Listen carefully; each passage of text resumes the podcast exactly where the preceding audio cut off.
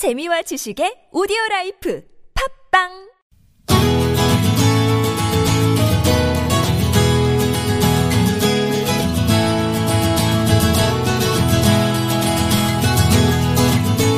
자, 서울 속으로 2부 시작해 보겠습니다. 오늘 화요일이고요. 건강 상담으로 함께하는 날입니다.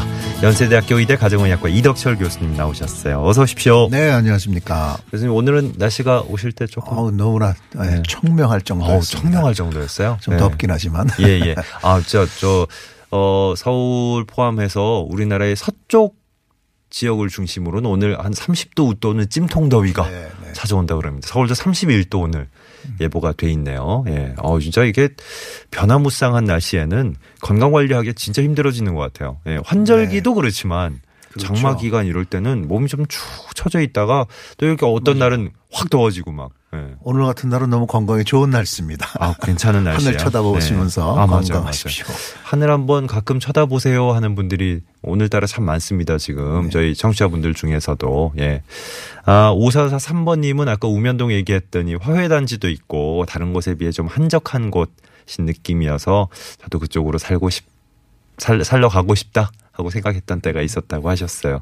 4708번님이 어, 또 우면산에 있는 곳에서 결혼식 하는 분이 있어서 함께 피로연 참여한 적이 있는데 아, 풍경, 경치 아주 좋았습니다 하셨고 예.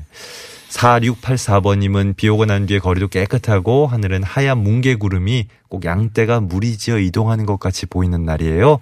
바쁜 일상이지만 하늘 한 번씩 오- 진짜 올려다보면서 사셨으면 좋겠습니다 하셨네요. 예. 그래요. 다 이게 좀 여유 있는 마음을 갖고 계시면 좋은데 어제같이 이제 비 많이 오고 이럴 때는 어 앞을 앞을 바라볼 여유가 네, 잘 안 생기기도 하죠. 네. 자, 오늘 건강 상담 구글 플레이나 애플 앱스토어 이용해서 TBS 애플리케이션 내려받아 설치하시면 실시간 무료 메시지 보내실 수 있겠습니다. 샵 0951번 단문 50원 장문 100원 유료 문자 카카오톡은 TBS 라디오와 플친해 주시면 무료 참여하실 수 있습니다.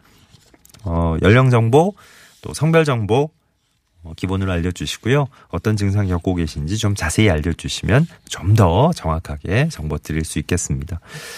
그 요즘 저 어, 공원으로 많이들 네. 이제 저 뭐 그늘 같은 거 찾아서 음, 그렇죠. 예, 나가실 수 있는 때가 됐는데 풀밭의 야생 진드기 예, 예, 네, 네.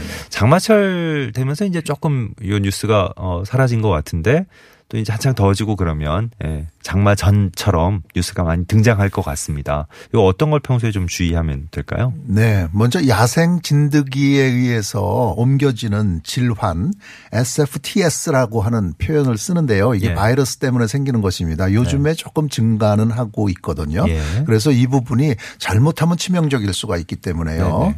어, 처음에는 열이 이렇게 나다가 그 다음에는 구역구토 설사 이렇게 소화기계 증상이 나타나다가 혼수 사망에 이르기도 하거든요. 그러니까 예. 진드기를 조심해야 되는 거는 맞는데요. 그게 이게 굉장히 일반인들도 조심해야 될 만큼 이렇게 빈도가 높은 건 아닙니다. 너무 걱정하지 마시고요.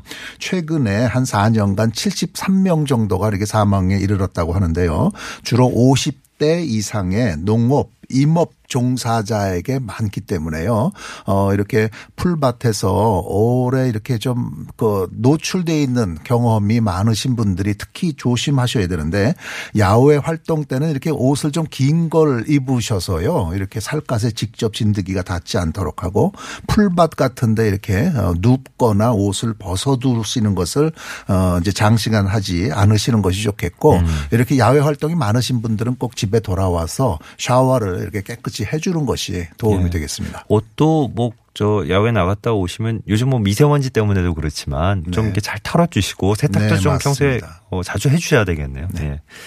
자 6547번님은 나이는 50대입니다. 무릎 접시뼈가 갈라져서 못을 박았는데 평생 안 빼도 되나요? 가끔 이 부위가 시큰할 때가 있는데 괜찮습니까? 하셨네요.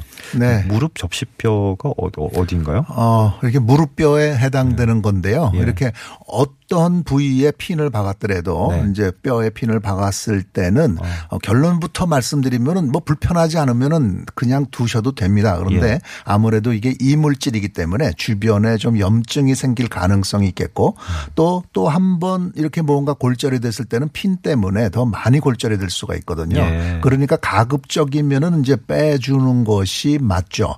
그런데 그게 빼기가 어려울 때라든지 어떤 그 상황에 따라 좀 다르기 때문에요. 네. 어, 이 부분에 대해서는 그, 그 의사 선생님하고 좀 상의를 하시는 것이 좋겠습니다. 예, 예. 그 뭐, 저, 핀, 예, 못, 이, 네. 이런 게 이제 저 체내에 삽입이 네, 네. 되면 다들 이제 걱정을 좀 많이 하실 텐데. 네. 예, 뭐, 저, 여기뿐만이 아니고, 예. 저 걱정하시는 무릎 접시뼈뿐만이 아니고 다른 물론입니다. 부분도. 예, 다 비슷비슷한 느낌이군요. 아, 저 슬개골, 예, 네. 접시뼈. 그래요. 무릎 접시뼈라고 표현이 되는군요. 6745번님은 발톱에 일자 형태로 자꾸 금이 갑니다. 왜 이런 걸까요? 하셨네요. 어, 어, 이 부분도, 이 부분도 어떤 좀 여러 가지 가능성이 있습니다. 그러니까 그좀 가능성을 설명드려야 되는데, 예. 어, 곰팡이균 같은 게 있어서 일종의 무좀이죠. 그렇게 음. 보일 수도 있겠고, 네. 영양 상태 때문에 그렇게 될 수도 있겠고, 예. 아니면 이렇게 신발 같은 거에 어떤 좀, 그, 외부적인 압력 때문에도 이제 이렇게 될 수는 있겠습니다. 예. 그런데 이렇게 줄이 간 그 자체만 있다고 한다면 크게 이렇게 문제될 거는 없을 것 같고요.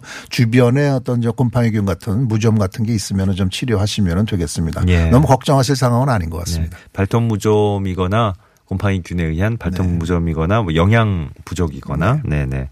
아니 이게 저 발톱뿐만이 아니고 손톱에도 비슷한 때가 있죠. 예, 예, 증상이 있을 때가 있잖아요. 네, 네. 그것도 뭐 마찬가지로 비슷하게 네. 보는 보면 되는 그렇죠. 겁니까? 이렇게 해서 항상 그 부분에 있는지 아니면은 손톱이 자라가면서 없어지는지 이걸 잘 관찰해 보십시오. 예.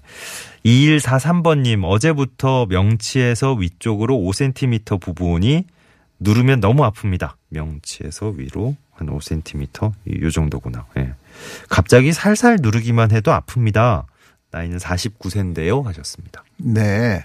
어, 아주 정확하게 이렇게 센치를 재신 것 같아요. 그래서 제가 오히려 좀 묻고 싶은 말이 음. 예. 이게 뼈가 눌러서 아픈 건지 뼈가 아닌 건지에 따라서 좀 다릅니다. 네. 뼈 쪽이 단단한 뼈를 눌러서 아프다고 한다면은요. 늑 연골염이라고 그래서요. 네. 여기 연골 주위에 염증이 잘 생깁니다. 네. 그때 누르면 조금만 눌러도 굉장히 아프거든요. 예. 이 부분은 좀 시간이 지나가면서 좋아지죠. 많이 불편하시면 이것도 진통소염제를 좀 드시는 것이 좋겠고요.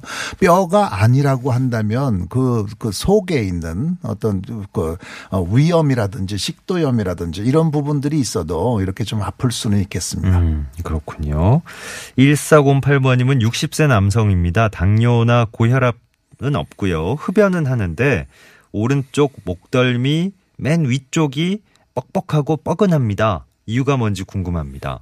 네. 네. 이게 목에서부터 이제 근육이 어 이렇게 우리 뼈에 뼈에 우리 머리뼈에 이렇게 붙어 있잖아요. 예. 그런데 이 부분이 긴장을 하거나 많이 움직이거나 하면은 그 부분이 염증이 생겨서 이렇게 아프게 된 거죠. 네. 이런 부분이 전형적인 게 이제 그 긴장성 두통이라고도 얘기를 합니다. 네. 눌러서 이렇게 좀 불편하고 아프실 텐데요. 어, 긴장이 되지 않도록 그쪽 근육을 좀 풀어 주시는 어떤 스트레칭이라든지 예. 좀 마사지라든지 이렇게 하시고 네. 어, 좀 이렇게 편안하게 마음 편안하게 하시고 많이 불편하시면은 좀그 진통소염제를 좀 드시면 되겠습니다. 예, 예. 이 저, 그, 아무런 증상이 평소에 안 느껴지던 분들도 이런 얘기를 들으면서 이렇게 감정이입을 하면 어 나도 비슷한 비슷한 증상인데 뭐 이렇게 생각되는 경우가 있는 것 같아요. 어, 네, 네. 오른쪽 오른쪽 목덜미 맨 위쪽. 예, 저도 오늘 지금 어 소개해드리면서 명치에서 위로 5cm 부근, 뭐 목덜미 맨 위쪽 이렇게 네. 만져보다 보니까 어 나도 뻑뻑한데 뭐 이런 느낌인데 이거는 그냥 신경성인 거- 건가요? 어, 그렇죠. 그래서 제가 강조하고 싶으신 거는요, 드리고 싶은 거는 네. 대개는 이렇게 목덜미가 부를 때 이것이 뭐 풍의 어떤 전조 증상이 어. 아닌가 이렇게 생각하시는 분들이 많거든요. 예, 근데 예. 그렇지가 않고 이건 근육이 어. 무리가 돼서 그렇게 그래요. 아프신 겁니다라고 하시, 드리는 말씀입니다. 예, 늘 이제 저희 이덕철 교수님이 강조해 주시는 말씀이 너무 과장해서 미리 걱정할 필요 없다. 맞습니다. 네. 맞습니다. 그래요. 뭉개구름님은 54세인 저희 남편이 아, 배고플 때마다 못 참겠다고. 아, 이건 자, 어, 자연스러운 현상 아닌가요? 배고프면 못 참겠다. 근데 어, 좀 이제 좀 각별하게 아, 예, 네, 네. 고소를 하시나 봐요. 네. 당뇨가 있으면 그렇다는 얘기를 많이 들었는데 혹시 네. 그런 걸까 예, 질문하셨네요. 이렇게 말씀하시는 분들이 계시죠. 사실은 저혈당 증세일 가능성이 많거든요. 음, 이렇게 혈당이 우리 몸을 유지하기 위해서 꼭 필요한데요. 예. 이렇게 그 뇌는 전부 다 당, 그 혈당을 먹고 삽니다. 네. 그런데 갑자기 혈당이 떨어지면은 이게 증상이 나타나는 거죠. 음. 그래서 혹시는 이렇게 허기가 지는 전신 무력감, 어지러움, 메쓱메쓱 하고요. 좀 구토 증세가 있고 손이 어, 떨리고 네. 맥이 붕붕붕붕 이렇게 심장이 뛰고 요렇게 아, 그런 게 다 같이 오는 건가요? 그렇죠. 어. 그러면은 이제 저혈당 증세입니다. 예. 저혈당 증세라고 하는 거는 당뇨병의 약을 너무 과하게 썼을 때 올 수가 있거든요. 어, 그러니까 네. 항상 그 저혈당인지 아닌지를 한번 생각해 보셔야 됩니다. 그렇군요. 뭐 저 연세 좀 드신 분들 말고 뭐 젊은 사람들도 네. 어우 나 당 떨어진 것 같아 이러고 뭐 맞죠. 예. 예. 뭐 초콜릿 같은 거 뭐 사탕 같은 네네. 거 이렇게 찾는 경우도 있잖아요. 네, 네네. 있습니다. 예, 예. 증상은 비슷하지만 아까 말씀하신 그딱 그런 케이스가 되려면 여러 가지 증상들이 한꺼번에 예, 대개는 한꺼번에. 이렇게 어. 오죠. 예, 네, 네. 알겠습니다. 3558번님은 78세 되신 저희 시어머님이 숨이 평소에 너무 많이 차신데요. 네, 진료를 받으려면 어느 과를 가야 될지 모르겠습니다. 며칠 전부터 갑자기 그러시는데 걱정이 많이 됩니다 하셨어요. 네. 이, 이 증상은요, 분명히 그 진료를 좀 받아보셔야 되는 증상입니다. 그리고 심장이라든지 폐라든지 아니면 또 다른 문제라든지 어느 부위 때문에 숨이 차지시는 건지는 잘 모르기 때문에요. 예. 이런 부분을 이렇게 주치의가 처음에 이렇게 보고서요, 그 길을 갖다 잘 안내해 드려야 되는 그런 상황입니다. 그러니까 일단 과를 고르실 때는 내과나 가정의학과를 일단은 일반적으로 볼 수 있는 과를 가시고요. 예. 거기에 따라서 어떤 좀, 좀 호르몬의 문제라든지 어떤 문제가 좀 있을 때 이런 증상을 호소하시기 때문에요. 예. 어, 꼭 진찰을 받아보셔서 어, 이제 적당한 과를 이제 고르셔야 됩니다. 네. 어, 몇몇 분이 이제 저 사진 정보들을 같이 보내주시는데요. 어, 어떤 증상이 이제 발현되는 부분이 보이면 사진을 이렇게 찍어주시는 것도 괜찮죠. 0029번님, 어, 저희 남편은 40대고요. 어, 저번 주부터 몸에 이런 것들이 작은 것들이 이렇게 발진 같이 올라왔다가 갑자기 커지고 저번 주에는 입까지 이런 게 올라와서 응급실까지 다녀왔어요. 약 먹고 가라앉았습니다. 어젯밤에 또 밥 먹고 들어오니까 또 이런 증상이 나타나네요. 왜 그러는 걸까요? 걱정이 됩니다. 하셨어요. 네. 보이시죠? 뭐 네네. 정확, 정확하게 모든 부위를 찍으신 건지는 잘 모르겠습니다만은. 네, 사진을 봐서는 저게 두드러기 같거든요. 음. 근데 두드러기라고 하는 거는 이게 발진이 있고 거기 이렇게 튀어 올라와져 있죠. 예. 이렇게 좀. 그 튀어 예. 올라와져 있는 부위는 색깔이 조금 이렇게 하얗게 네, 좀 탈색이 돼 있습니다. 예, 예. 이런 경우는 일종의 알러지죠. 그러니까 어. 어. 떤 음식이라든지 약물이라든지 어떤 환경이라든지 뭐에 예. 의해서 이제 알러지 반응을 일으켜 가지고 두드러기가 생긴 거고요. 네. 이거를 항히스타민제를 쓰면은 금방 없어지긴 하지만 음. 그 근본적인 원인이 없어진 건 아니라서 예. 다시 이렇게 재발하기도 합니다. 네. 이런 경우에는 한 뭐 이렇게 그 약제를 항히스타민제를 어. 한 당분간 한 그 뭐 일주, 이주 정도 예. 이런 식으로 사용을 하셔서 네. 그런 어떤 소인이 다 없어질 때까지 좀 치료를 받는 것이 좋겠습니다. 예. 그 보면 여러 가지 뭐 생각지도 못했던 데 대해서 이렇게 그런 거부 반응이 나타나는 경우가 있더라고요. 뭐 그렇죠. 그러니까 네. 병원 가셔서 한번 시간 되실 때 여러 가지 그 항목들에 대해서 한번 이렇게 체크해 보시는 것도 좋을 것 같아요. 뇌가 과연 어떤 데에 좀 거부 반응이 있나. 네. 예. 이런 부분들이 자꾸 만성적으로 나타나면 그 소인이 뭔지를 이렇게 체크해 보는 방법들이 있죠. 예.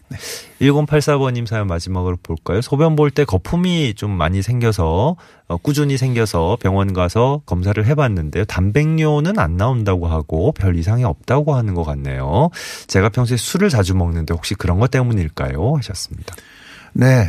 어, 그래서 거품이 나는 경우가 단백뇨 때문에 그럴 경우, 그, 그럴, 그럴 수가 있거든요. 음. 그러니까 검사를 이제 받아보셔서 단백뇨가 아니라고 한다면은 예. 조금 일단은 좀 안심하셔도 아. 됩니다. 왜냐하면 눈으로 보는 거품을 가지고 예. 질병을 진단한다는 것이 너무 매우 부정확하기 네. 때문에요. 예. 그리고 어떤 증상이라든지 평상시 건강에 문제가 없으시면은 아. 좀 안심을 하시고 예. 지내셔도 되겠습니다. 예. 자, 연세대 의대 가정의학과 이덕철 교수님과 함께한 건강 상담 오늘 여기서 마무리합니다. 오늘도 감사했습니다. 네, 안녕히 계세요. 고맙습니다. 네, 고맙습니다. 7월 3일 화요일에 함께했던 서울 속으로 이제 물러갈 시간이에요. 저희 프로그램 앞 시간이 송정의 좋은 사람들이죠. 네. 좋은 사람들에서 내일 여름 특집으로 멋진 뮤지션 두 분을 네, 초대한다 그럽니다. 네, 마틴 스미스라고 네, 남성 듀오예요. 저희 서울 속으로 오늘 끝곡도 이 마틴 스미스의 노래로 마무리하도록 하죠. 내일의 날씨 띄워드리면서 인사드립니다. 내일 아침 11시 6분에 다시 옵니다. 고맙습니다.